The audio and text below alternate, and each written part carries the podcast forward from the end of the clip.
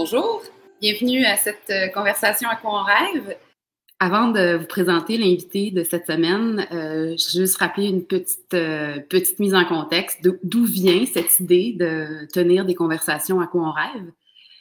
Nous étions déjà en transformation du monde du travail on le voit, hein, les, bureaux deviennent des bureaux plus euh, à air ouverte, en bureaux assignés, le plus de plus en plus de télétravail, les mœurs et les coutumes, le style de leadership, tout change dans les organisations. Et là, avec ce qu'on vit en ce moment, le confinement euh, collectif, eh bien, probablement que ça pourra faire accélérer certains des changements qui étaient déjà en cours pour euh, amener du positif, pour euh, embarquer, surtout pour impliquer l'ensemble des parties prenantes autour de la question, je voulais donner la parole à différentes personnes sur la notion de à quoi on rêve. À quoi on rêve, c'est quoi le futur auquel on aspire? Et cette semaine, mon invité, c'est Marie-Josée Kaya. Marie-Josée est-elle là? Allô? Oui, allô Magali, ça va bien? Ça va bien, merci. Merci d'être là. Ben, merci de m'avoir invité, c'est gentil, c'est le fun.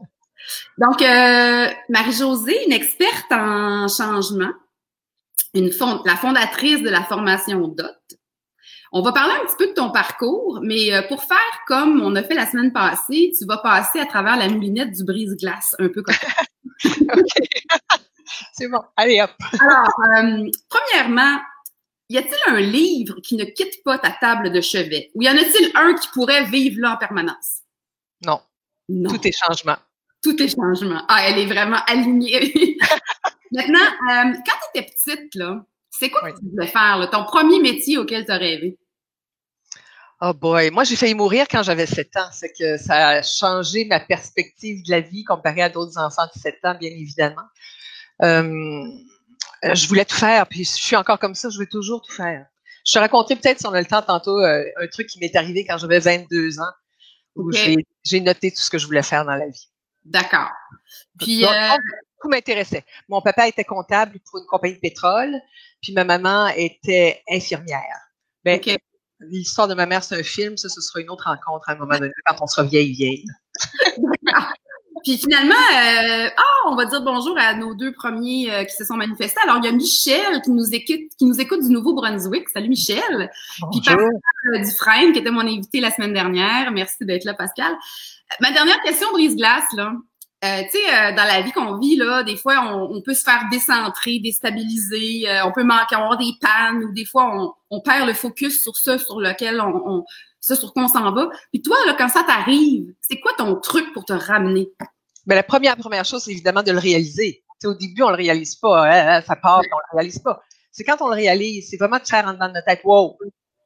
Puis après ça, c'est de se, ramener à soi. Moi, je vois ça quand ça arrive, mettons le pire. Souvent, quand je vais donner des exemples, voir, Magali, je donne le pire pour qu'on comprenne la couleur que je veux donner. C'est vraiment se dire, wow. Et moi, ce que je fais physiquement, je me fais comme si je m'accrochais à moi, vraiment, et tout ce qui est autour qui bouge trop, peu importe l'événement puis ce qu'on traverse, je vois ça comme un cyclone autour de moi. Donc, je reviens dans l'œil du cyclone qui est moi. Je suis pas obligée de, m'accrocher à ce qui est autour puis partir avec ça. Là. Alors, c'est de mm-hmm. vraiment faire wow, se ramener à soi vraiment avec une bonne inspiration, descendre l'énergie dans nos orteils. C'est un truc de comédienne aussi. Quand on est trop nerveuse, on bouge nos orteils. L'énergie par là. Ça prend vraiment pas beaucoup de temps. Hein. Ça prend juste se ramener dans le moment présent, dire écoute, ça va bien là, dans le moment présent? C'est vraiment juste ça. Super. Ben, dans le fond, tu viens de nous donner un petit indice sur ton parcours. Je vais embarquer là-dessus. Euh, Marie-Josée, qui est une experte en changement, ben, tu l'es aussi par la vie que tu as vécue. Hein? Euh, donc, euh, tu as commencé ta carrière en étant comédienne. Après ça, à un moment donné, tu es partie en Chine. Tu as travaillé là pendant cinq ans. Et si je me trompe pas, tu as même démarré une entreprise de cosmétiques pendant que tu étais là-bas. Oui, exactement. Tu es revenu, tu as travaillé pour la Banque Royale et euh, s'en est suivi un poste de direction générale du dispensaire de diététique de Montréal. Et tout ça t'a amené à ce que tu fais aujourd'hui et à créer en 2017 la formation DOT. Oui, absolument. Mais j'ai fait d'autres petites choses aussi, mais ça, c'est les grands jalons, évidemment. Les grands jalons qui déjà illustrent un parcours relativement euh, euh, non traditionnel, si on peut dire, mais qui, euh, qui probablement teinte beaucoup la personne que tu es et, et, et, et ce que tu fais aujourd'hui comme, euh, comme travail. Oui, en fait, je suis à cause du fait que j'ai failli mourir quand j'étais jeune, je suis toujours restée connectée beaucoup à, moi, pas dans le sens d'avoir un gros ego, mais juste dire moi présentement dans ma vie, ma petite vie sur cette petite planète-là qui tourne en rond sur elle-même autour du soleil. Qu'est-ce que je veux vivre moi dans ma petite vie à moi? C'est que c'était beaucoup. Qu'est-ce qui m'appelle Qu'est-ce qui m'interpelle? Oui, excuse. Ben, c'est intéressant justement parce que dans le fond, toi, tu t'es posé cette question-là super tôt à cause de l'anecdote ou, mais l'anecdote, c'est pas anecdotique. Ah oui, ah, non, absolument. L'élément marquant. Veux-tu nous en parler puis nous dire en quoi ça, ça a teinté ton parcours, cette histoire-là de à 7 ans quand tu as eu cette éclosion, cette éveil-là, si je peux dire? Oui, j'étais très malade puis j'ai vraiment réalisé quand tu es deux, trois semaines à l'hôpital, puis que tu fais de la température comme c'est pas possible, puis tu as l'impression qu'il y a un éléphant qui est couché sur toi, puis tu sais que tu vas mourir, tu le sais que tu vas mourir. Puis finalement, finalement, finalement, grâce aux bons soins des hôpitaux, by the way, euh, vu qu'on est dans le COVID, on va dire un beau bonjour à toutes les personnes qui travaillent pour essayer d'aider tout le monde. Euh, à un moment donné, tu, ressors de ça puis tu fais Wow! Wow! Je vais mourir un jour et tu le sens. Dans à, tout... 7 ans, à 7 ans, tu as eu cette conscience-là. Absolument. Ce qui fait qu'après ça, premièrement, tu ne peux qu'être authentique. Tu peux plus te faire accroire des choses quand le système ou quand n'importe qui t'amène des informations, si ça va avec ce que tu es, tu les prends, ces, informations-là, mais si ça va pas avec ce que tu es, tu les questionnes. ça, fait que vite, vite, vite, dans mon cas à moi, là, vite, vite, vite, ou même si tu vois des personnes qui ont, traversé des cancers ou des choses comme ça, très souvent, c'est ça que ça fait, ça, ramène à toi, ça te réaligne avec tes valeurs profondes, puis avec le fait que la vie est magnifique, tout le temps. Puis toi, à cet âge-là, à 7 ans, tu m'as raconté que tu t'étais fait une liste. Parle-nous de Je l'ai fait plus tard que ça. Ah, je l'ai fait, euh, je l'ai fait, c'est ce que je te disais au tout début, à, 22 ans, c'était au mois de mai, il faisait beau comme aujourd'hui. J'étais sur le balcon, tu sais, à ce temps-ci de l'année, on a envie d'être dehors plus que d'autres choses. Et euh, j'avais toute une journée devant moi, puis j'ai pris un, grand calepin, puis j'ai noté tout ce que je voulais faire dans ma vie. J'ai dit, ah, ça, ça, ça, ça. Alors, j'en avais plusieurs pages, et après avoir fait tout ce que, avoir noté tout ce que je voulais faire dans la vie, j'ai pris le temps de prendre une calculatrice, puis dire à peu près combien de temps ça prenait chaque chose. Puis là, j'ai eu le pire coup de massue de ma vie j'ai réalisé que je pouvais pas faire tout ce que je voulais dans ma vie parce que ça m'aurait pris 729 ans faire tout ce que je voulais faire dans ma vie. Alors, non, non, mais ça a été épouvantable. J'ai été déprimée pendant une semaine. Quand tu réalises à 22 ans que tu pourras pas faire beaucoup de choses que tu aimerais faire dans ta vie, tu fais aïe, aïe, aïe, aïe, aïe.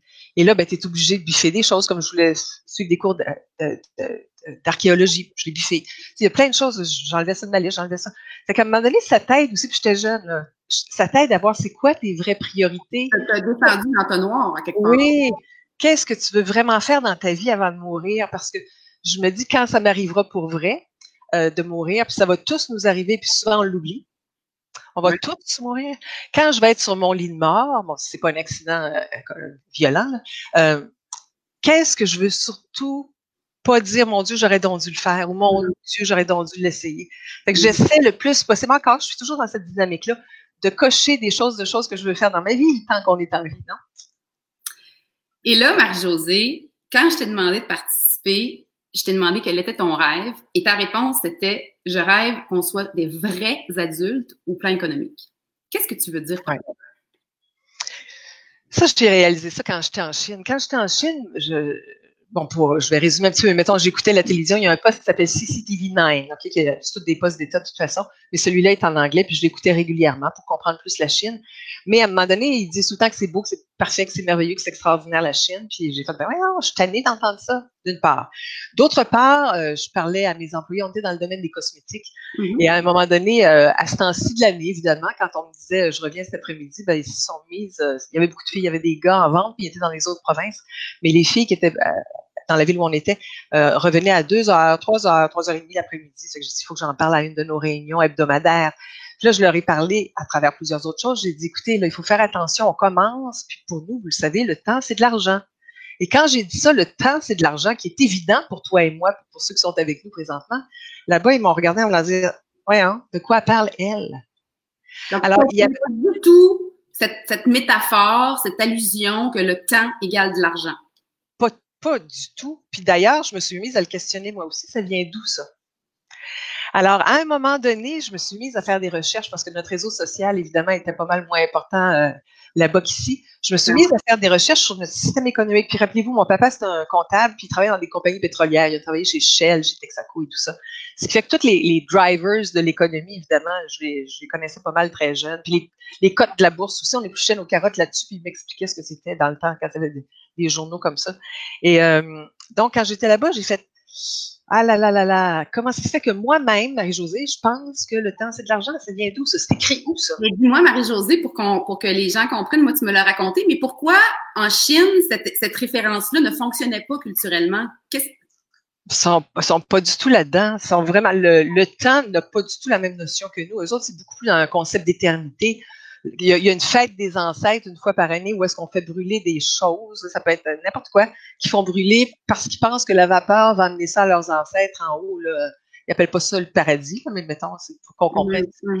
Donc, pour eux, le temps, c'est beaucoup plus... Nous, c'est morcelé, le temps. Puis nous, on a une vie privée puis une vie professionnelle. Quand eux, c'est une vie, c'est ma vie, c'est leur vie.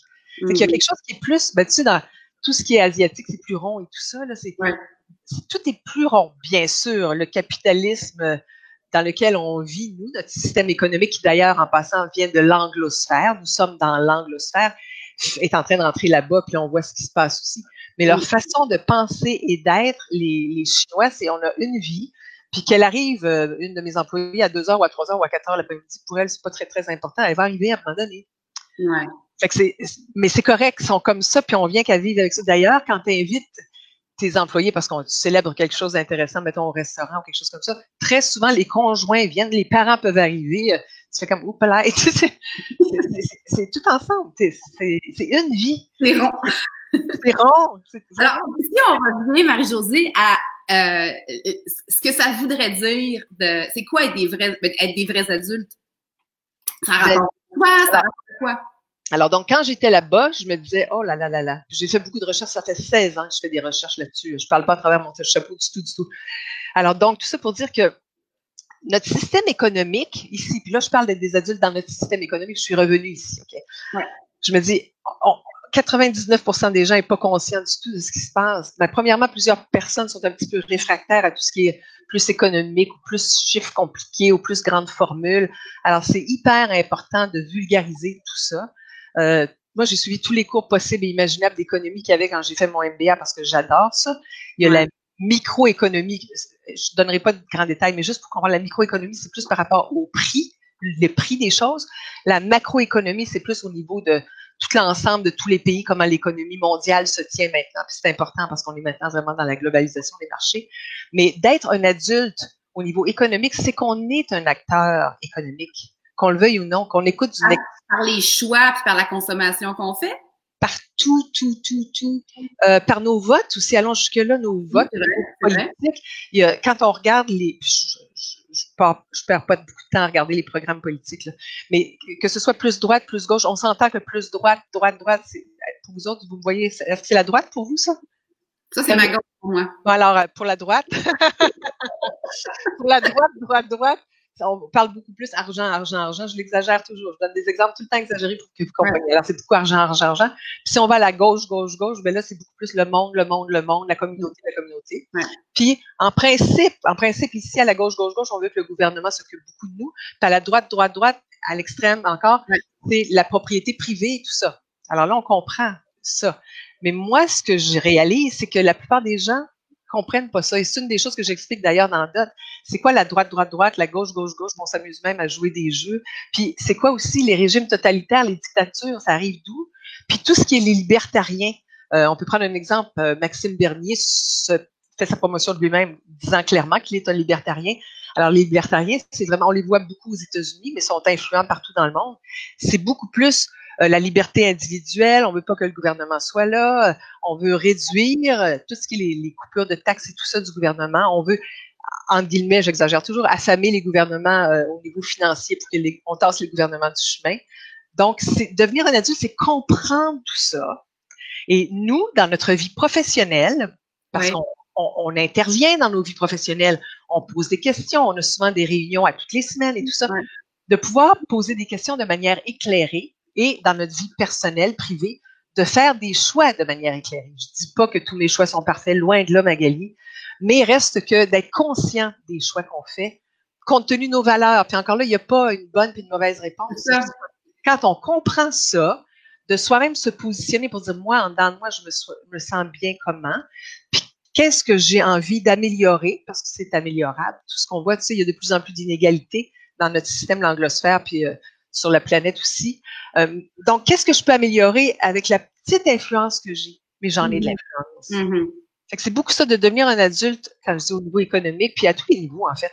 C'est d'arrêter d'être dans un monde que j'appelle le, monde de Walt Disney ou le monde du Père Noël, tu sais. Euh, ouais, ouais, ouais.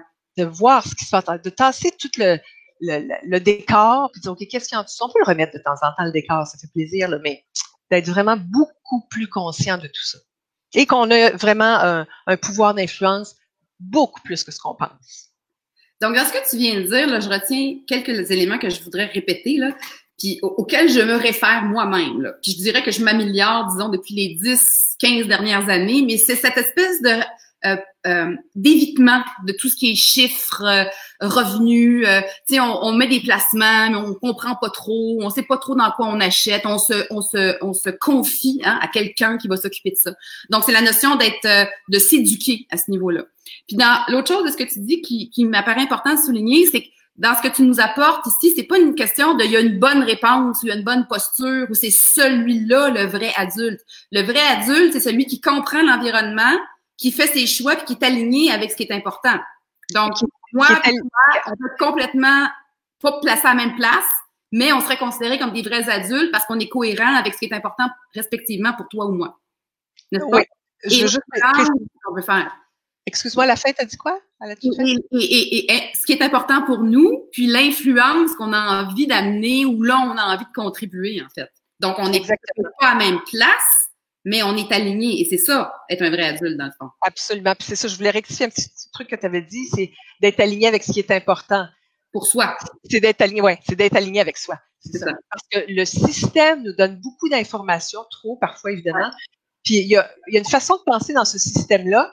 Il y a, puis il y a une partie de cette information-là qui peut très bien être alignée avec soi, mais il y a peut-être, moi je questionne beaucoup ça, il y a une partie de cette information-là qui est peut-être pas du tout alignée avec qui on est, puis nos valeurs, puis qu'est-ce qu'on veut faire dans la vie non plus. Et puis quand tu parlais de l'éducation financière, il y a deux trucs ici là, que je veux aussi séparer. Il y a l'éducation financière du système qui veut que tu crois ça. Et il y a l'éducation financière réelle de ce que nous, nous, chacun d'entre nous, on veut bien croire, puis vers où on veut aller aussi, puis ne serait-ce que de comprendre la création de l'argent. Entre 2016 et 2017, il y a 9 000 milliards de nouveaux dollars qui ont apparu sur la planète. Où est-ce que ça pousse, cet argent-là? Il y a quelques mois, il n'y avait plus d'argent dans les gouvernements, ou à peu près pas, bien que les, gouvernements au Québec se portent assez bien, au Canada relativement bien aussi. Mais comment ça se fait qu'il n'y a pas d'argent, puis quelques mois après, whoop là, on sort des milliards de dollars? Qu'est-ce qui fait ça? ça? Je trouve que ça fait partie aussi de la maturité économique, c'est de comprendre comment se crée l'argent. Juste pour vous le résumer, là, je donne beaucoup plus de détails quand on a plus de temps, euh, parce que je fais aussi carrément des formations là-dessus, démystifier l'argent, mais c'est vraiment sur la dette. Plus que le système nous encourage à avoir des dettes, plus qu'on crée d'argent. Cet argent-là, la grande partie de cet argent-là n'existe pas. Alors il faut, faut le comprendre, ça.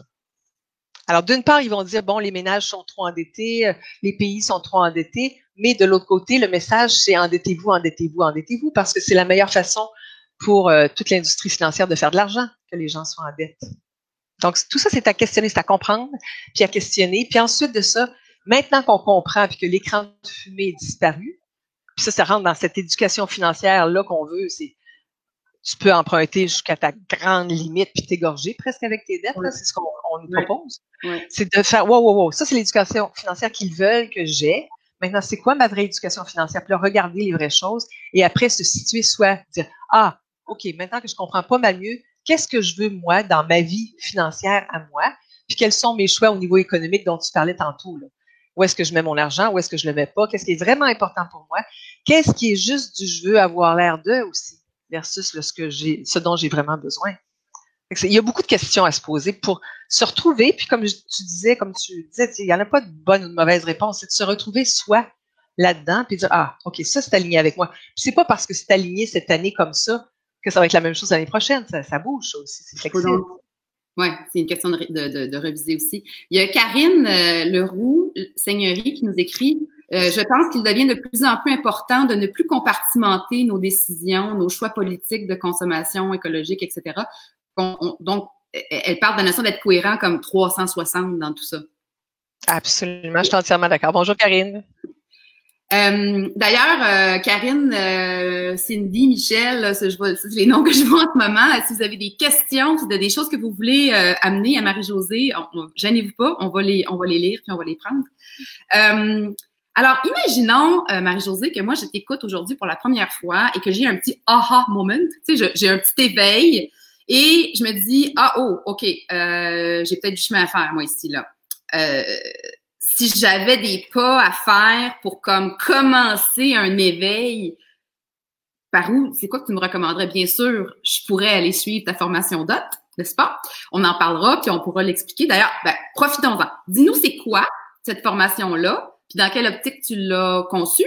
Puis je te poserai ma question de concrète. Tu pourras répondre à, mon autre question autre que DOT. Quelles, sont les solutions pour les gens qui auraient envie de commencer à faire de, à s'auto-éduquer, disons? Parfait, super. C'est quoi, DOT, Marie-Josée? Super. Alors, ben, grosso modo, quand j'étais en Chine, euh, comme euh, j'ai dit tout à l'heure, que les, mes employés comprennent pas le concept de le temps, c'est de l'argent. Ça, puis il y avait plein d'autres concepts que pour nous, c'est évident. Pour eux, pas du tout. Alors, j'ai fait, wait a minute. Tu sais, tout le concept de ROI, Return on Investment. Oui, oui, là, ouais. Et, euh, bon, alors, tout ça pour dire que je me promenais à un moment donné, puis on, à l'extérieur de la ville où on était, on était à Dalian, dans le nord-est de la Chine, dans la province du Liaoning, dans le nord-est sur une péninsule, donc c'était pas si pollué que ça, c'était pas pire. C'était pollué, mais moins qu'ailleurs. Et j'étais sortie, j'étais vraiment là entre où on habite et la capitale, qui s'appelle Shenyang. Et on, était dehors, Charles et moi, mon conjoint et moi, puis on regardait le ciel, puis pour la première fois en quelques années, ben, en quelques, ouais, on, voyait les étoiles. J'ai fait, wow, ben, à peine, tu sais, on voyait les plus brillantes. Puis j'ai fait, ah, Wow. Et là, j'avais tellement vu d'Asiatiques. Puis vous savez, avec les, les contraintes génétiques qu'il y a, c'est-à-dire ils ont tous les cheveux noirs, ils ont tous les yeux bridés, ils ont tous un petit nez, ils ont tous des belles grosses lèvres. Malgré ces contraintes-là, il n'y en a pas deux pareils. Mm-hmm. Alors là, je regardais dans l'univers, puis je me disais, mon Dieu, on est vraiment juste un petit picot dans le paquet de picots de l'univers, nous-mêmes composés de picots. à l'intérieur de nous, il y a un système sanguin qui fonctionne, il y a un système respiratoire, un système digestif. Depuis qu'on se parle, on s'en rend même pas compte. Donc, on est un picot dans le paquet de picots composé nous-mêmes de picots. Alors, le, concept du dot a commencé là, dot dans le sens de picot en anglais, là, ouais. Oui, vraiment dans ce sens-là, parce qu'on parlait euh, Chinglish là-bas, c'était un peu anglais, un peu chinois. Et donc, je disais ça, je, on dit seulement un petit dot. Et de là, j'ai commencé avec les réactions de mes employés, puis de, nos clients parfois aussi j'ai commencé à faire des recherches, puis dire comment ça se fait que moi je crois en fait, c'est mon chum à un moment donné, je disputais, je faisais la vaisselle, lui cuisine comme un dieu, alors je laisse cuisiner, mais je fais la vaisselle. Et euh, je cuisinais, puis je disputais cette journée-là, puis je disais, ah, les Chinois sont tous brainwashés, blablabla. Puis il est venu me voir, puis il disait, mais tu l'es toi aussi, chouchou? Puis là, je dis, ben voyons donc, moi brainwashé, hey, ça va pas la tête. Puis il est reparti, mais ça, hein, hum, hein, hum, hum. j'ai dit tout d'un coup que je le suis moi aussi. Et c'est ça vraiment qui a été le déterminant pour commencer mes recherches, il y a tout ça 16 ans, sur comment ça se fait que je pense ça, comment ça se fait que je crois ça, d'où ça vient ma façon de penser à faire, parce qu'on est en business, là. Mm-hmm. Et euh, j'ai commencé mes recherches sur DOT et la première chose que j'ai découverte, qui est, ben, j'en ai beaucoup, mais qui a été un gros morceau, là, c'était qu'on vit dans l'anglosphère le cœur, le, le, le cœur de notre système et de notre façon de penser financier vient de The City à Londres et c'est à peu près un kilomètre carré seulement. Et la reine d'Angleterre, il n'y a même pas accès à ce kilomètre carré-là. C'est le cœur, le nombril, je dirais, tiens, de la finance ben, occidentale puis maintenant mondiale, parce qu'avec euh, mm-hmm. la globalisation des marchés, ben, on essaie d'amener ce système-là partout. Donc, euh, c'est la première chose qui a dit, hey, wow, wow, wow, il y a quelque chose là. Et de là, questionne, questionne, questionne tu comprends qu'on vit dans une façon de penser notre système économique. C'est-à-dire que le temps, c'est de l'argent. Ça a été créé de toutes pièces. Ça, c'est pas écrit nulle part, voyons donc. Puis tu vas dans ailleurs, tu vas en Afrique, tu vas dans d'autres, même en Amérique du Sud, tu vas dans d'autres. C'est une croyance qu'on a adoptée collectivement, en fait. C'est en plein ça. On est vraiment, moi j'appelle ça, on est dans, dans cette piscine-là. En fait, on ne sait pas si on est dans un ruisseau, une piscine, un océan, une rivière, un lac, on ne sait pas. C'est de voir dans quoi on nage depuis qu'on est petit, comme les Chinois ont leur système à eux, ils nagent dans le leur depuis le début aussi, là, avec, mm communiste et tout ça. Alors, c'est quoi le système dans lequel on nage qui nous a, sans qu'on le veuille, qui nous a inculqué des choses qu'on croit dur comme fer?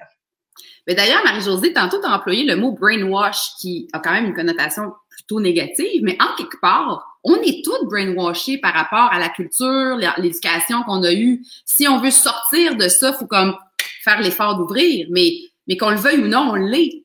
Tout le monde. Oui, absolument. C'est ça, c'est le fait d'avoir vécu cinq ans en Chine. C'est assez longtemps que tu fasses. Eh, père, toi, qui, a forcé ton éclosion, disons. Euh, Clairement. Euh, Pascal Dufresne nous pose une question intéressante. Alors, elle dit euh, parfois comme travailleur de sens, tellement animé par notre mission, je pense qu'elle parle d'elle et de peut-être moi et toi, je sais pas. Certains ont peur de parler d'argent. Ah non, Marie-Josée, je suis sûre que non. Et c'est comme si faire des sous et contribuer à une mission, ça n'allait pas de pair. Est-ce culturel? Est-ce que tu as un avis là-dessus, Marie-Josée? Ben, c'est sûr qu'on notre judéo-chrétien catho québécois ben, c'est sûr que ça vient de là. Bon, mon chum est anglican, c'est un français, mais il y avait euh, un, protestant, excuse. Euh, dans la religion protestante, puis je dirais anglican, ce qui vient, comprenez que notre système économique vient de l'Angleterre. Ça, il faut le comprendre, c'est important. Dans la religion protestante, protestante, pour avoir beaucoup questionné mon chum pour comprendre, puis j'ai lu beaucoup là-dessus aussi par la suite, c'est un péché de ne pas avoir d'argent. C'est un péché de pas en avoir? Oui. Alors, voyez-vous comment nous, les cathos, on a été aussi brainwashés mm. là-dedans. Là. Puis euh, j'ai été très, très brainwashée. Ma mère, c'est une ancienne sœur, une ancienne nonne qui a défroqué, là, OK?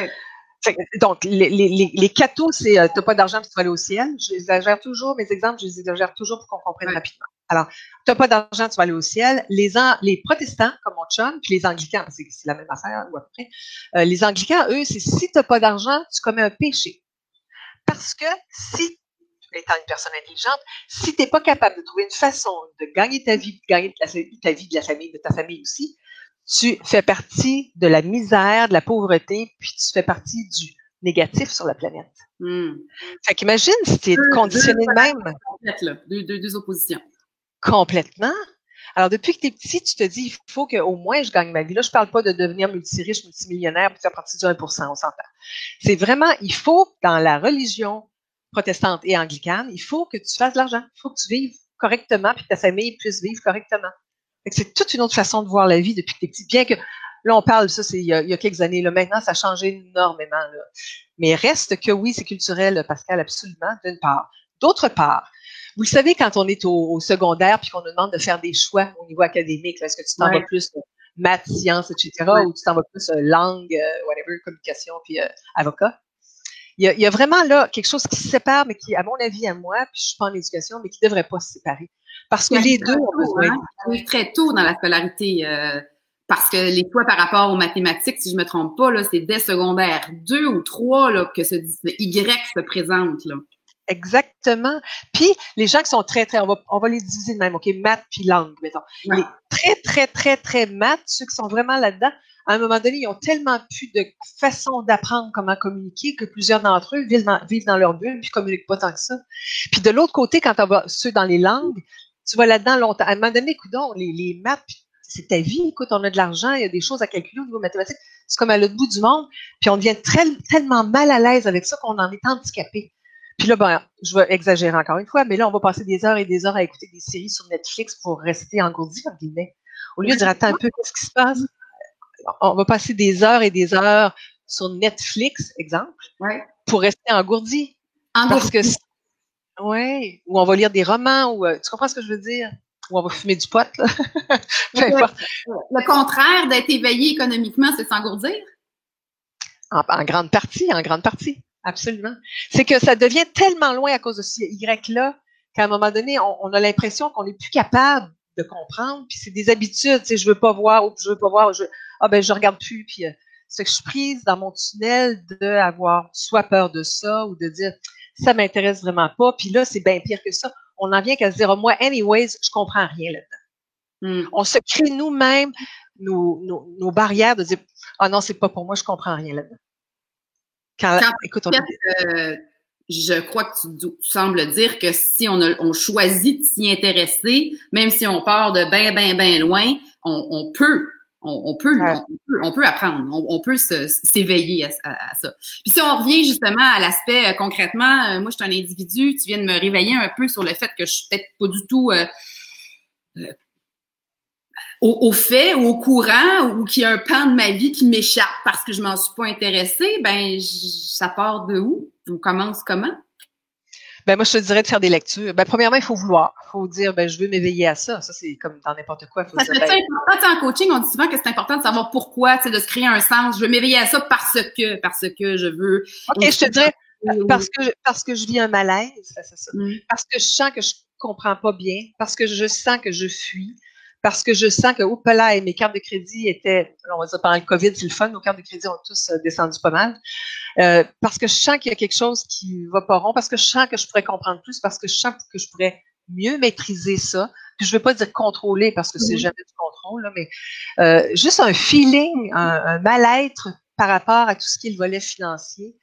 Que, puis j'aimerais être je te dirais pas à l'aise à 100%, mais j'aimerais me sentir mieux face à ça. J'aimerais mieux savoir où je vais avec tout ça. Moi, je te fais une petite confidence personnelle. Euh, au début de l'année 2020, euh, avant qu'on soit en confinement, euh, c'est quand même assez drôle. Je, je, me souviens avoir eu une conversation avec ma fille de 10 ans en lui disant euh, là, il y a des affaires que j'ai le goût de changer. J'ai le goût qu'on fasse des choix pour être plus en lien avec mes valeurs, avec nos valeurs sais.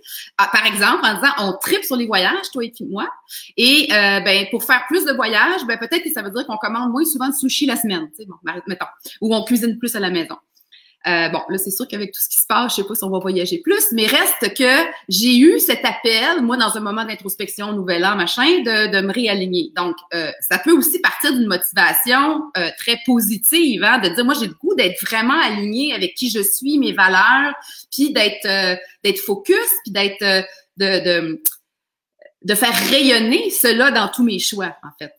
Ça, ça serait une intention, une intention de départ. Puis, euh, à partir de là, as-tu des suggestions de lecture qui pourraient comme démarrer l'éveil? Euh, parce que bon, ben, c'est peut-être pas si facile que ça de savoir où aller s'abreuver pour ce, ce, Absolument. Là, j'ai une pile de livres à côté de moi, puis je savais pas quelle question tu me poserais. Alors, je vais commencer par un. C'est en anglais. Moi, je lis beaucoup, beaucoup, beaucoup en anglais. Je commencerai par celui-là. Hop là, que je m'habitue. Et voilà. Ça s'appelle Seven Stages of Money Maturity. Alors, Monsieur Kinder, George Kinder, est un comptable. Et lui, euh, bon, il connaît la comptabilité, il a fait beaucoup de comptabilité et tout ça, puis à un moment donné, il a réalisé qu'il n'aimait pas ce qu'il faisait. Il trouvait ça un peu boring, mettons, il trouvait ça ennuyant. Alors, il, est allé, entre autres, aux Indes et tout ça, puis les seven stages, les sept étapes de la maturité financière, ou euh, je dirais la, maturité d'argent, ce serait plus précis là, dans ce cas-là, dans ce livre-là, c'est qu'il a, il a aligné les, ces sept niveaux de questionnement ou de conscience-là au chakra. C'est super intéressant. Puis il nous dit quand est-ce qu'on est un bébé avec l'argent, puis quand est-ce qu'on est plus un ado, puis quand est-ce qu'on devient un adulte avec l'argent. Et il donne plein de bons exemples. Et il en est venu à un point, puis c'est fun, ça vaut vraiment la peine, c'est bien écrit, c'est amusant. Il en est rendu, lui, à un moment donné, où il a dit, moi, ce que j'aime faire vraiment dans la vie, c'est écrire. Il aime écrire des livres, ce monsieur comptable-là. Alors, ce qu'il a décidé de faire, en changeant un petit peu son budget, en étant plus conscient de où est-ce qu'il y avait les trous, hein, de où est-ce que l'argent sort, il a vraiment identifié ça. Euh, puis c'est des exercices qu'on peut faire nous en parallèle, bien évidemment, pour nous, notre vie. Euh, il a décidé qu'il voulait écrire. Donc, ce qu'il fait maintenant, quand il écrit son livre, c'est qu'il passe trois mois par année à faire des impôts. Puis là, il travaille vraiment fort. C'est du 15 heures par jour. Après ça, il arrête complètement, puis il écrit le restant de l'année. Alors, c'est de l'argent, on en fait. Dans la formation DOT, il y a vraiment un moment où je fais calculer, puis tout le monde peut le faire. Depuis que je commence à travailler, moi, j'ai commencé à garder, j'avais 12 ans, les enfants. je sais pas, je pense que c'était deux, deux dollars par soir que je faisais. Alors, calculer combien d'argent on a fait depuis qu'on a commencé à travailler. Les gens ont un, coup de massue en plein visage parce que tu fais Ah, j'ai tout fait ça. Où est-ce que c'est passé? Ben, tu sais, déjà, juste quand on a une entreprise, qu'on est travailleur autonome, puis qu'on cumule nos petits reçus, là, euh, la première année que ça t'arrive, c'est après que tu sois, tu sais, salarié pendant un bout de temps, puis que là, tu te rends compte, patton, euh, du nombre de cafés que, tu te payes dans un mois, ça, ça représente... moi, ça m'avait fait un éveil de devoir commencer à cumuler mes reçus. J'ai pris ça, c'est niaiseux, hein, mais on le voit pas. Tu sais, quand tu dis colmater les fuites, là. Oui. Après, c'est un choix, hein. Je peux décider, moi, que ah mon café à quatre pièces et demie, là, c'est mon moment à moi, puis je me le paye et je me l'offre en toute conscience. c'est correct aussi, hein, on s'entend. Absolument. Je vais te montrer quelque chose. Absolument. C'est, mais c'est ça, c'est exactement ça, c'est d'être conscient. Mais tant qu'on n'a pas fait ce moment, c'est des moments d'arrêt, des moments de recul, mais c'est comme ça pour n'importe quoi. C'est une entreprise qui veut changer des choses. Moi, je suis en gestion de changement. C'est vraiment, la première chose, c'est d'arrêter, puis prendre comme un vrai Polaroid, puis de le regarder objectivement, pas avec nos émotions, de regarder ça objectivement, ce Polaroid. Donc, c'est ça qu'on fait avec l'argent. Je vais te montrer quelque chose. Ouais. Que quand je suis revenue de Chine, j'ai fait ça, puis, mais c'est avec le dot, là, tu vas comprendre. Avec ma carte de crédit, regardez, j'ai mis un élastique. OK. Ce qui fait qu'à chaque fois, chaque fois, chaque fois, chaque fois, chaque fois que je vais à la caisse, juste avant, je dois faire ça. Puis ça, c'est comme ton moment de réflexion? Yes. Je le fais encore. Je pourrais arrêter parce que c'est devenu une habitude Ouais. après toutes ces années-là, mais j'arrête pas parce que c'est, j'adore ça. Je me ramène tout le temps à moi. Dire, OK, est-ce que j'en ai vraiment besoin? Et je vais vous dire, il y a des endroits, surtout quand il y a des ventes de beaux vêtements, Ouais. où j'ai retourné tout ce que je voulais complètement. Complètement. J'en ai pas besoin. Des paires de pantalons noirs, je pense que j'en ai huit. Regarde, ça suffit. Ouais, ouais. Mais c'est drôle parce que tantôt, tu as dit, euh, nos cartes de crédit ont baissé, puis je me suis, pendant le, le confinement, puis je me suis dit, il y a certainement des gens qui se sont pitchés dans, à soigner leurs angoisses en faisant du magasinage. Puis, par rapport à ton élastique, tu sais, maintenant, on peut faire des achats en ligne, puis mettons, même avec mon iPad, moi, j'ai rien qu'à mettre mon doigt pour dire go, achète. Écoute, euh, ça me prendrait un élastique sur le iPad. Bon, je suis pas dans la consommation compulsive, mais c'est beaucoup plus facile de juste peser avec le bout du doigt. Le geste est tellement comme Facile. ça, ça banalise l'achat, je trouve, en tout cas. Écoute, euh, pendant euh, en janvier, là, quand il y avait une tempête de neige, j'ai pris un taxi. Parce que ça, c'est une autre chose que j'ai fait en venant de Chine. J'ai plus de voiture. Ouais. Comme une auto, ben, il y avait les Cartugo, il y a, qu'il y a plus, mais euh, je suis vraiment là-dedans. Mais j'ai pris un taxi à un moment donné quand il y a trop de neige, puis tout ça. Je bon, alors le monsieur m'explique que sa femme a une maladie. Puis je dis, ah oui, bon, jase, puis tout ça. Ben, son maladie, c'était justement d'acheter sur Internet. Il dit, elle défonce les budgets à tous les mois. Il dit, c'est une maladie, je sais plus quoi faire avec elle. J'ai fait, waouh! Parce que c'est ce que notre système veut aussi qu'on achète tout le temps. Je vous le disais, notre système financier économique fonctionne sur les dettes. Plus qu'on a de dettes, plus qu'on nourrit le système. Puis on fait tout ce qui est possible et inimaginable pour nous faire à croire que ce qu'on a, c'est pas assez. Puis la couleur de ma chemise un peu rose pâle, ben c'est plus ça, c'est jaune pâle cette année. Puis Mhm. l'année d'après, c'est vert pâle. Puis l'année d'après, c'est bleu pâle. Faut, faut- c'est ça la conscience. C'est tout ça. Puis si on veut être en, en changement, c'est qu'il faut, il faut partir. Bon, c'est sûr, il y a le grand système, mais il y a aussi notre culture. Ici au Québec, on en a toute une. On en parlait avec la question de Pascal tantôt, le, le judéo-chrétien catho euh, qui peut être lourd. Mais après ça, c'est moi. Moi, dans de moi, l'éducation que j'ai eue dans ma famille à moi, puis moi, dans de moi, c'est quoi mes valeurs? Puis de ça, tout ce que j'ai appris, quelle partie je garde, puis quelle partie peut-être que je devrais faire du ménage là-dedans. Puis ça, ça se fait du ménage aussi, mais il faut en être conscient en, en premier lieu de ça. Puis, euh, tu sais, dans le fond, euh, toute la notion de, de conscience, de choix, Pascal dit, euh, oui, c'est ça, de savoir à quel, à quel besoin ça répond. Parce que, tu sais, des fois, la consommation, ça peut répondre, si on est honnête, à une souffrance, calmer une angoisse, gonfler euh, mon estime de moi qui est pas top. Euh, Puis là, ben, évidemment, on le sait qu'après ça, ben, la, la, la réponse, ça va pas durer longtemps. Hein. On, on va pas régler le problème de façon très, très... euh, ça va être extrêmement temporaire. On a un petit high. D'ailleurs, euh, c'est connu, hein, les augmentations de salaire, ça va générer un petit humph là, de, de, de mais c'est pas ça qui va motiver puis créer une mobilisation parce que ça devient rapidement un acquis. Donc, euh, on, on, on peut sans, sans si on n'est pas conscient, on peut se leurrer d'aller répondre à des besoins qui sont pas vraiment des besoins ou qu'en fait la réponse est ailleurs. Absolument. Je vais courage, non, de, de, de... Euh, Il faut le décider. Il faut juste le décider. Tu sais, quand on décide, mais décider, c'est décider. C'est pas, c'est pas peut-être, je sais pas, je vais voir. là. Décider, c'est Ça veut dire, moi, ce que je veux dire par rapport au courage, c'est que j'ai le courage de me regarder puis de voir ce qui sera à voir, tu sais. Je- Ouais, Qu'est-ce que je peux améliorer? Puis le voir du côté positif de est-ce que je veux ça ou si je veux rester dans ce que je suis? Mais il faut à un moment donné, peut-être peut-être que la douleur de où est-ce qu'on est ou euh, où est-ce que l'entreprise dans la gestion de changement, là, où est-ce que l'entreprise est, est-ce que cette douleur-là est assez grande? Pour faire l'effort de faire ce changement-là? Je peux te présenter deux livres là, avec ce que tu as dit, euh, Magali. Je te Ouais. présenterai deux livres aussi, toujours en anglais, évidemment. Alors, il y a celui-ci. Your C'est- money or your life? Oui, qu'est-ce que tu choisis? Est-ce que tu choisis ton argent ou tu choisis ta vie? Mhm. Parce que quand on se maintient dans des dettes, ben euh, c'est l'argent. Là. Ouais. Puis quand on a moins de dettes, pour ne pas dire plus de dettes, ben là, on est peut-être plus dans notre vie. C'est un couple qui a écrit ça. Le monsieur est mort malheureusement. Il était euh, trader, entre train travailler à Wall Street, fait qu'il était dans le stress de Wall Street, cette pensée-là qui est vraiment la pensée de notre système. Et sa femme est psychologue. Fait qu'elle, c'était plus, ben voyons, toi, essaie d'être bien dans ta vie. C'est qu'ensemble, c'était deux façons de voir la vie complètement différentes et ils ont écrit ce livre-là qui est super bon.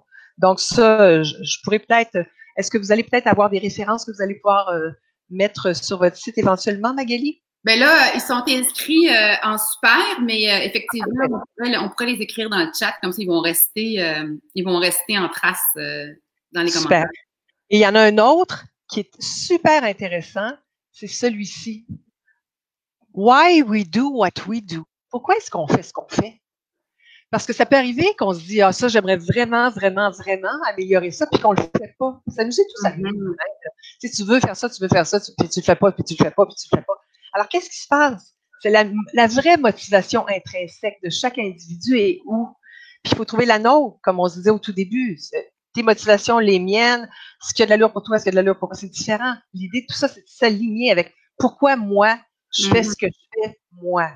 Puis de regarder ça là, objectivement, puis de dire est-ce que je veux changer ça, oui ou non? Puis des fois, c'est dans le fond, ben, ça me demande trop d'efforts, fait que peut-être pas cette année. Mais des fois, c'est ah oui, ça, je veux vraiment le changer. Puis là, on le prend, on le met devant nous, puis on dit ben, c'est un enjeu, là, je le change. Et donc, c'est ce que je fais? Puis là, c'est là qu'on peut se mettre à poser des actions. Là, si on à ce qu'on vit dans notre actualité, là, euh, en quoi ce qu'on vit en ce moment va euh, peut accélérer ou pas euh, prise de conscience, des changements? Comment tu vois la comment bon, ton rêve, tu nous l'as bien énoncé, mais penses-tu que ce qu'on vit là peut peut-être nous amener à déjà un petit éveil? Parce que on, on, a vécu une petite simplicité volontaire obligatoire, là. Ouais, je l'espère de tout cœur. Sincèrement, je l'espère de tout cœur puisque j'aime, en guillemets, on comprend que c'est pas un moment agréable pour euh, plusieurs personnes, puis qu'il y a plusieurs décès, puis qu'il y a de la misère à travers tout ça. Oui, c'est mal. Mais euh, ce que j'espère sincèrement, vu que la planète s'arrête, parce qu'avant on parlait de la planète finance, puis elle reviendra, cette planète finance-là, c'est la financiarisation de l'économie au complet. Mais là, présentement, partout, ça s'arrête. Mm-hmm. C'est intéressant parce qu'on nous dit que l'économie va pas bien, puis que l'économie doit repartir quand? Nous autres, si on achète juste le minimum pour être correct, pour vivre, faut manger, pour basic, on va marcher dehors. Puis bon, la base, puis qu'on est correct, puis quand toi et moi, moi, je ris encore, il y a des journées où j'ai bien du fun encore, on est heureux, puis whoop, l'économie fonctionne plus.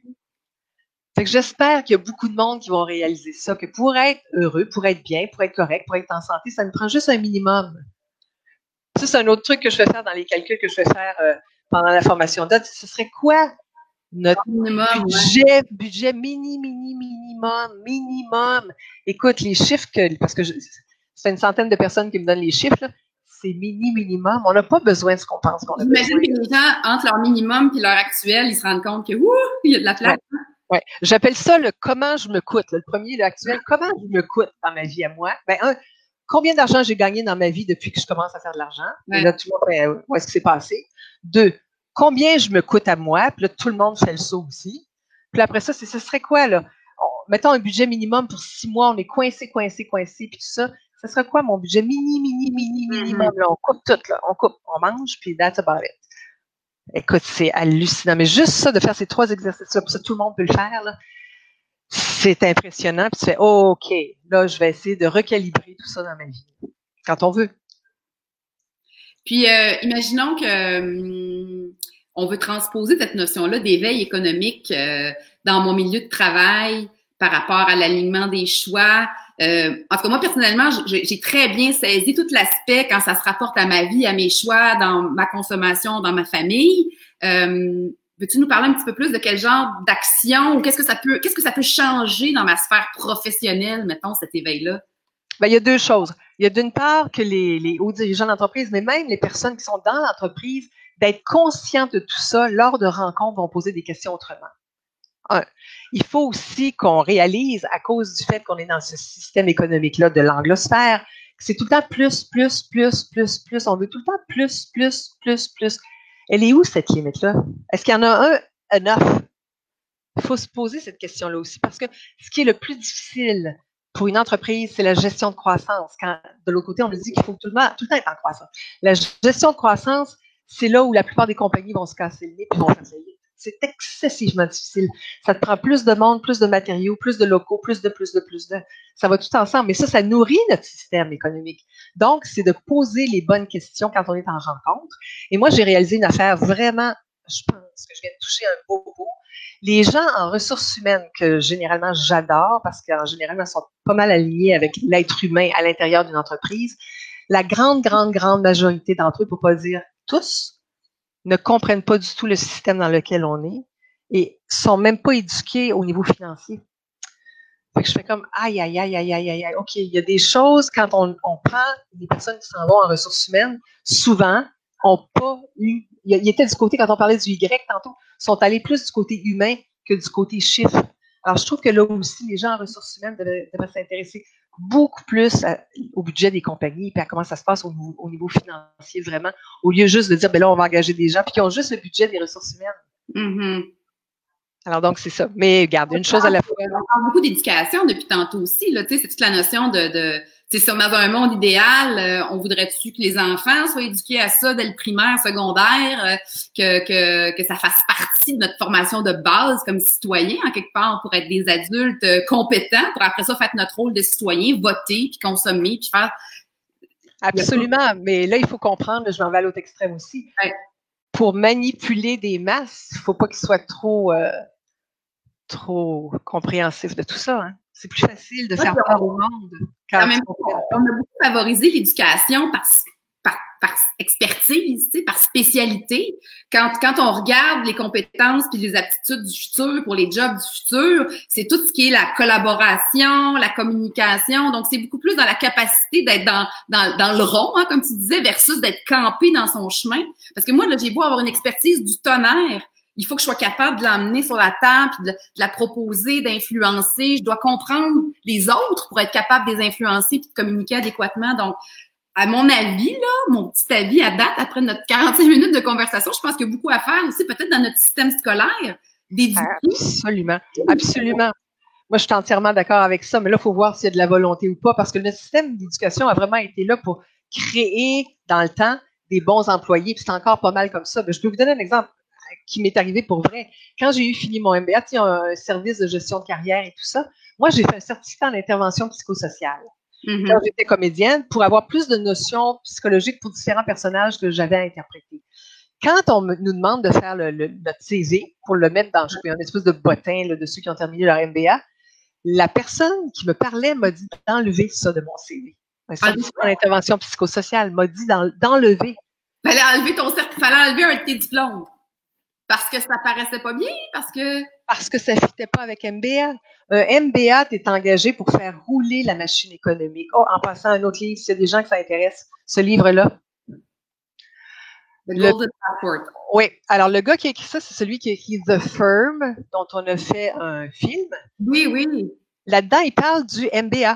C'est quoi? C'est à peu près le seul diplôme sur la planète. Tu peux arriver n'importe où, dans n'importe quel pays, puis c'est reconnu mais c'est parce que c'est un diplôme qui fait marcher la machine de notre système, puis qui va te dire, qui va faire, qui croit à un moment donné, parce que c'est ce qu'on dit qu'il faut croire, que le retour sur investissement est comme la meilleure affaire.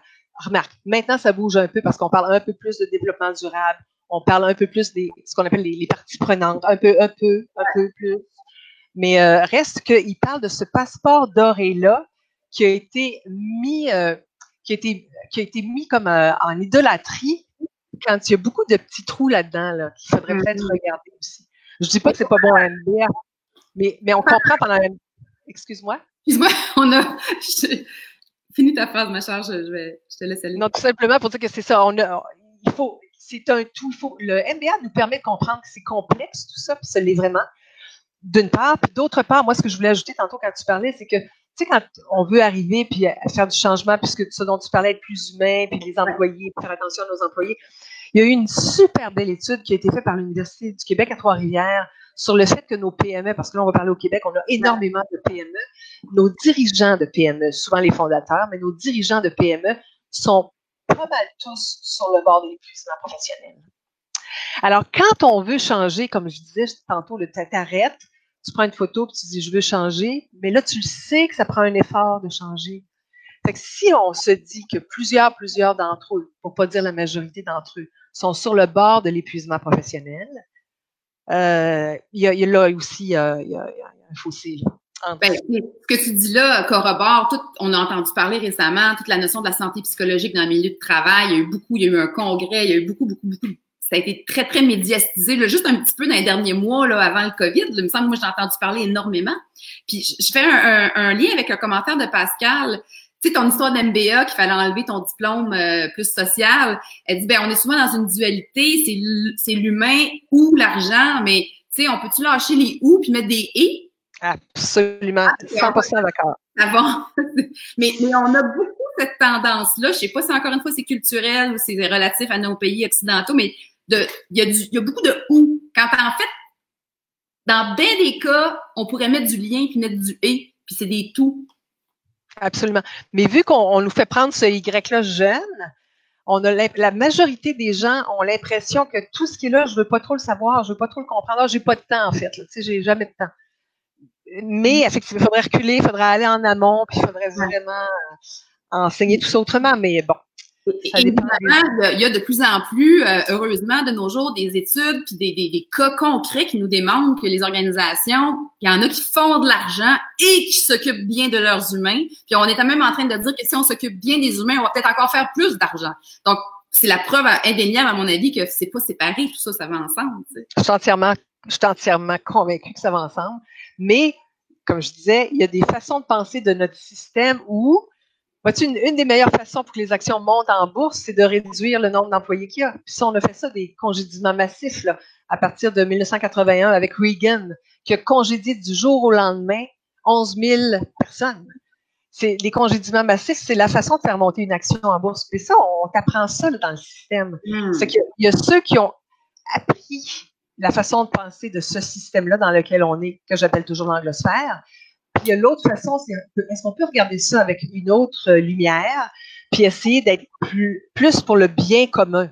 Mais ça, pour certaines personnes qui sont, je te parlais tantôt, la droite-droite et la gauche-gauche, ceux qui sont à droite-droite-droite, le bien commun, de penser au bien commun, c'est ça, c'est comme, encore là, c'est du où. On dit encore, tu es à droite ou à gauche. Tu peux comme pas, euh, moi, je suis au centre carrément, puis comme je dis, je danse, des fois, je suis un peu plus à droite, puis des fois, je suis un petit peu plus à gauche avec un pied. Mais euh, quand les gens mettent le chapeau, je suis plus à droite ou je suis plus à gauche, très souvent, l'autre côté, qui est argent ou people, ils ne mettent pas fort dans leur balance, le moins fort, en tout cas, clairement. tu as touché un point quand tu disais le et. C'est pas. Il faut qu'on aille plus dans le et. Ça et ça. Est-ce qu'on peut penser à ça et ça, que ce soit un plus et non une dualité? C'est la charmante Pascal Dufresne qui nous l'a souligné. Merci, Pascal. Bravo, Pascal. Euh, euh, Véronique Dion-Roy dit Je crois qu'il y a aussi des croyances par rapport à la santé psychologique qu'il y a un aspect de mollesse ou de ne pas être en mesure de prendre des décisions dites business. Euh, je suis pas sûre que je comprends ce que Véronique dit. Euh, comme quoi, euh, si euh, on est mou, si on est humain, on n'est pas assez business, c'est comme s'il y avait une, polarité entre on s'occupe des gens, on est des RH, on est doux, on est fin, ou on est affaires, on est des... Moi, c'est ce que je crois comprendre quand, encore une fois, je pense que la, peut-être un. Euh, peut-être peut que Véronique peut préciser un peu sa, question, mais l'impression que j'ai, euh, d'ailleurs, bah, allô Véronique, euh, c'est que le, quand on dit prendre des décisions business, qu'est-ce qu'on veut dire?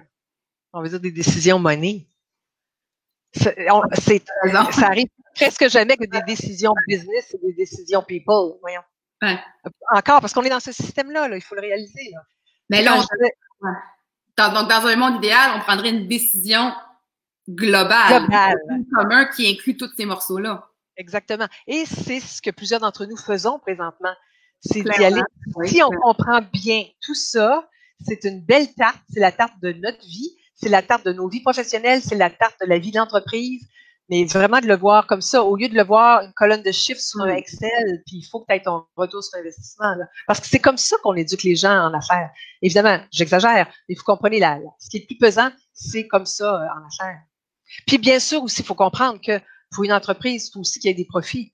S'il n'y a pas de profit, ben là, eh, eh, eh, elle va déclarer faillite. On, se comprend là. Ça aussi, il faut que ce soit mm-hmm. mm-hmm. Alors, Véronique nous, confirme qu'on avait bien compris. Alors, tant mieux si on t'avait bien compris. Euh, puis, tu sais, l'affaire de, de profit aussi, là, on n'a pas le temps de rentrer là-dedans, mais on veut bien des profits, puis ils s'en vont dans une poche. Ou dans, en tout cas, une poche. Euh, ou, ou dans un paradis fiscal, dans une poche en dessous des palmiers. Ouais. Moi, je suis des palmiers, j'aime ça. Alors, mais tu savais, là, euh, si je te donnais le mot de la fin, une question à se poser, euh, une action à faire, ça serait quoi là ton, ton, ton, ton conseil ou ta... Ce serait de trouver sa valeur trigger. On a tous plusieurs, des valeurs humaines, puis il y en a plusieurs, il y en a, il y en a, il y en a des valeurs humaines. On en a tous et toutes une valeur trigger qui nous mobilise tout le temps. Moi, je, vais parler de moi, vous allez comprendre l'exemple. Le déclencheur. Déclencheur, exactement. Merci beaucoup. Euh, alors, pour moi, c'est la justice. Je suis l'aînée de, j'ai trois sœurs, donc on est quatre filles chez moi. Et chez moi, c'était papa, il me donnait tout le temps le couteau. Alors, quand il y avait des choses à trancher, c'était moi qui tranchais. Prenons un super beau gâteau que maman avait fait, qui était très bon, puis que j'aimais.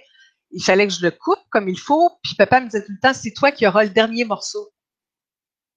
Alors, je peux te dire que j'ai appris à le couper ben, égal, parce qu'au début, je me ramassais avec les petits, morceaux. Toutes mes sœurs prenaient, puis mes parents prenaient les autres morceaux. Alors, pour moi, la justice, c'est une valeur inculquée parce que je me ramassais avec les derniers morceaux. Donc, dès que moi, je vois de l'injustice à quelque part, ça vient me déclencher, puis je ne peux pas faire autrement que poser une question, dire êtes-vous sûr que c'est la meilleure façon de le faire? Est-ce qu'on pourrait pas le faire autrement? Vous comprenez ce que je veux dire? Il faut que chacun d'entre nous trouve sa valeur déclencheur. Une fille avec qui j'ai travaillé pendant un bout de temps, elle, c'était le courage? C'est une fille qui vient d'un autre pays, puis dès que quelqu'un a pas de courage, elle, elle peut pas faire autrement. Elle parle, elle va dire, ben voyons donc, tu sais, c'est comme, t'es tombé, relève-toi, là. Il faut trouver notre valeur courage. Et presque toutes nos émotions sont reliées à ça. Moi, quand je vis des émotions, très souvent, c'est relié au fait que pour moi, ma valeur déclencheur, c'est la justice. Alors, je vous invite vraiment à aller voir c'est quoi votre valeur déclencheur. Puis quand on travaille en équipe, de l'équipe savoir c'est quoi la valeur déclencheur de chacun. Ça mm. va éviter beaucoup de conflits.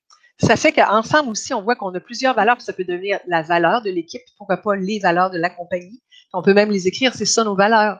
que je donne un exemple. Si quelqu'un n'a pas la valeur de, euh, je sais pas moi, n'importe laquelle, là, n'a pas celle-là, on peut dire, ben, celle-là, pour le moment, est vraiment pas sur nos valeurs centrales à nous autres dans notre entreprise.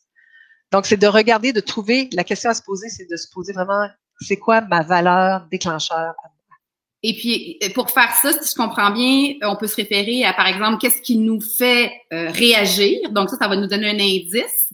Euh, puis. S'observer. Ou quand on a de la misère avec des personnes, parce que c'est simple. Quand on a de la misère avec des personnes, qu'est-ce qu'elle a, cette personne-là, qui me dérange, moi? Je vais donner un exemple. J'ai travaillé dans une banque à un moment donné, puis il y avait un gars dans l'équipe avec qui je travaillais qui prenait tout le temps le crédit de tout. Hmm. Tout le temps. Il y avait des gens qui avaient des idées, qui avaient des... C'était tout le temps lui, lui, lui, lui, lui, lui, lui. Bon, un narcissique, là. Euh, à un moment donné, ça me rendait folle. Ben, je, disais, ben non, regarde, lui, ça c'est elle, ça c'est... Puis à un moment donné, je voyais que ça l'énervait quand moi je disais... pour moi, c'était pas juste que cette personne-là prenne le crédit du travail ou des idées des autres. Fait que c'est de, de voir qu'est-ce qui nous dérange chez les autres, puis de trouver petit à petit, encore là, on va penser que c'est deux, trois, quatre, ça peut être tellement n'importe quoi, mais de la trouver, puis un coup qu'on l'a trouvé, waouh! Là, on a vraiment euh, une affaire extraordinaire quand je disais au tout début de se, tenir avec soi-même pour être authentique et être aligné à travers la tempête ou les tempêtes qu'on traverse de temps en temps. Fait que ce serait la première chose. Merci beaucoup, Marie-Josée. C'est à la fin de notre conversation. Je te remercie de ta générosité. Euh, les livres, on va les, euh, on va les écrire dans le chat si vous les avez manqués. Euh, de toute façon, vous pouvez réécouter, mais on va les mettre, ça va être plus simple. Et la semaine prochaine, oui? Est-ce que je pourrais juste te dire c'est quoi les trois jours de la formation DOT? Oui, dis-le, mais on va l'écrire aussi en commentaire. Super. Je le résume vite, vite. Normalement, c'est en trois jours. Là, je le fais présentement euh, sur Internet via Zoom. C'est neuf rencontres de 90 minutes. Alors, une semaine, deux semaines, trois semaines. Et la première journée ou la première semaine, c'est vraiment le grand système économique, l'anglosphère. Dans quel système on vit? C'est hallucinant les prises de conscience qu'on a. La deuxième journée ou la deuxième semaine, on parle vraiment de la création de l'argent. Comment ça se crée tout ça? On regarde notre relation à l'argent, les peurs, les angoisses, tout ça. On regarde ce qui est rationnel, ce qui l'est pas. Et après ça, on parle de la culture humaine. Notre système veut qu'on soit en compétition, puis on le devient tellement dans cette façon de penser-là qu'on devient même en compétition avec soi-même. Il faudrait faire plus, il faut, il faut moins, etc. là, après ça, c'est vraiment de voir c'est quoi la culture humaine, qui est quelque chose de beaucoup plus collaborateur puis inclusif. Et c'est quoi la culture au Québec en particulier? Parce qu'on est dans l'anglosphère, mais pas à 100%. Mm. Et la dernière journée ou la dernière semaine, mais là, on voit, nous, dans cette culture-là, et dans ce système-là, qu'est-ce qui est important pour nous, le why we do what we do, pourquoi on fait ce qu'on mm-hmm. fait, et d'identifier qu'est-ce qu'on veut améliorer dans nos environnements professionnels, parce que DOT, c'est professionnel, qu'est-ce qu'on veut améliorer dans nos environnements professionnels et comment le faire? Fait grosso modo, on part du système pour arriver à soi-même, pour améliorer notre environnement professionnel. Donc, j'entends que la personne sort de là avec une espèce de, un, une clarté avec des prises de conscience, puis une espèce de pont vers la suite, vers l'avenir. Absolument, puis avec des outils de qu'est-ce qu'on fait pour changer des choses de façon positive dans nos entreprises. Et puis il y a Louisiane ici qui nous dit qu'elle l'a fait et, qu'elle la recommande. Donc, euh, merci de votre. Ah, bonjour Louisiane. Tout le monde. Il y a, des, il y a eu d'autres questions. Euh, J'ai pas pu toutes les nommer. Euh, mais merci de votre participation. Merci Marie-Josée. La semaine prochaine, euh, on reçoit à 11h30, la semaine prochaine, ce sera Olivia Commune, qui est fondatrice de Commune Création. Et on va parler de spiritualité. Wow. monde du travail. Donc, j'ai bien hâte à cette conversation-là. Et euh, je vous invite, si vous avez un rêve dans le à quoi on rêve, euh, puis vous avez envie de faire part de ces conversations-là, moi, je suis euh, ouverte et euh, très intéressée à, à, avoir des suggestions pour d'autres invités. Alors, merci, bonne semaine à tout le monde. Merci, Marie-Josée. Merci beaucoup, Magali. Bye. Au revoir. Bye tout le monde.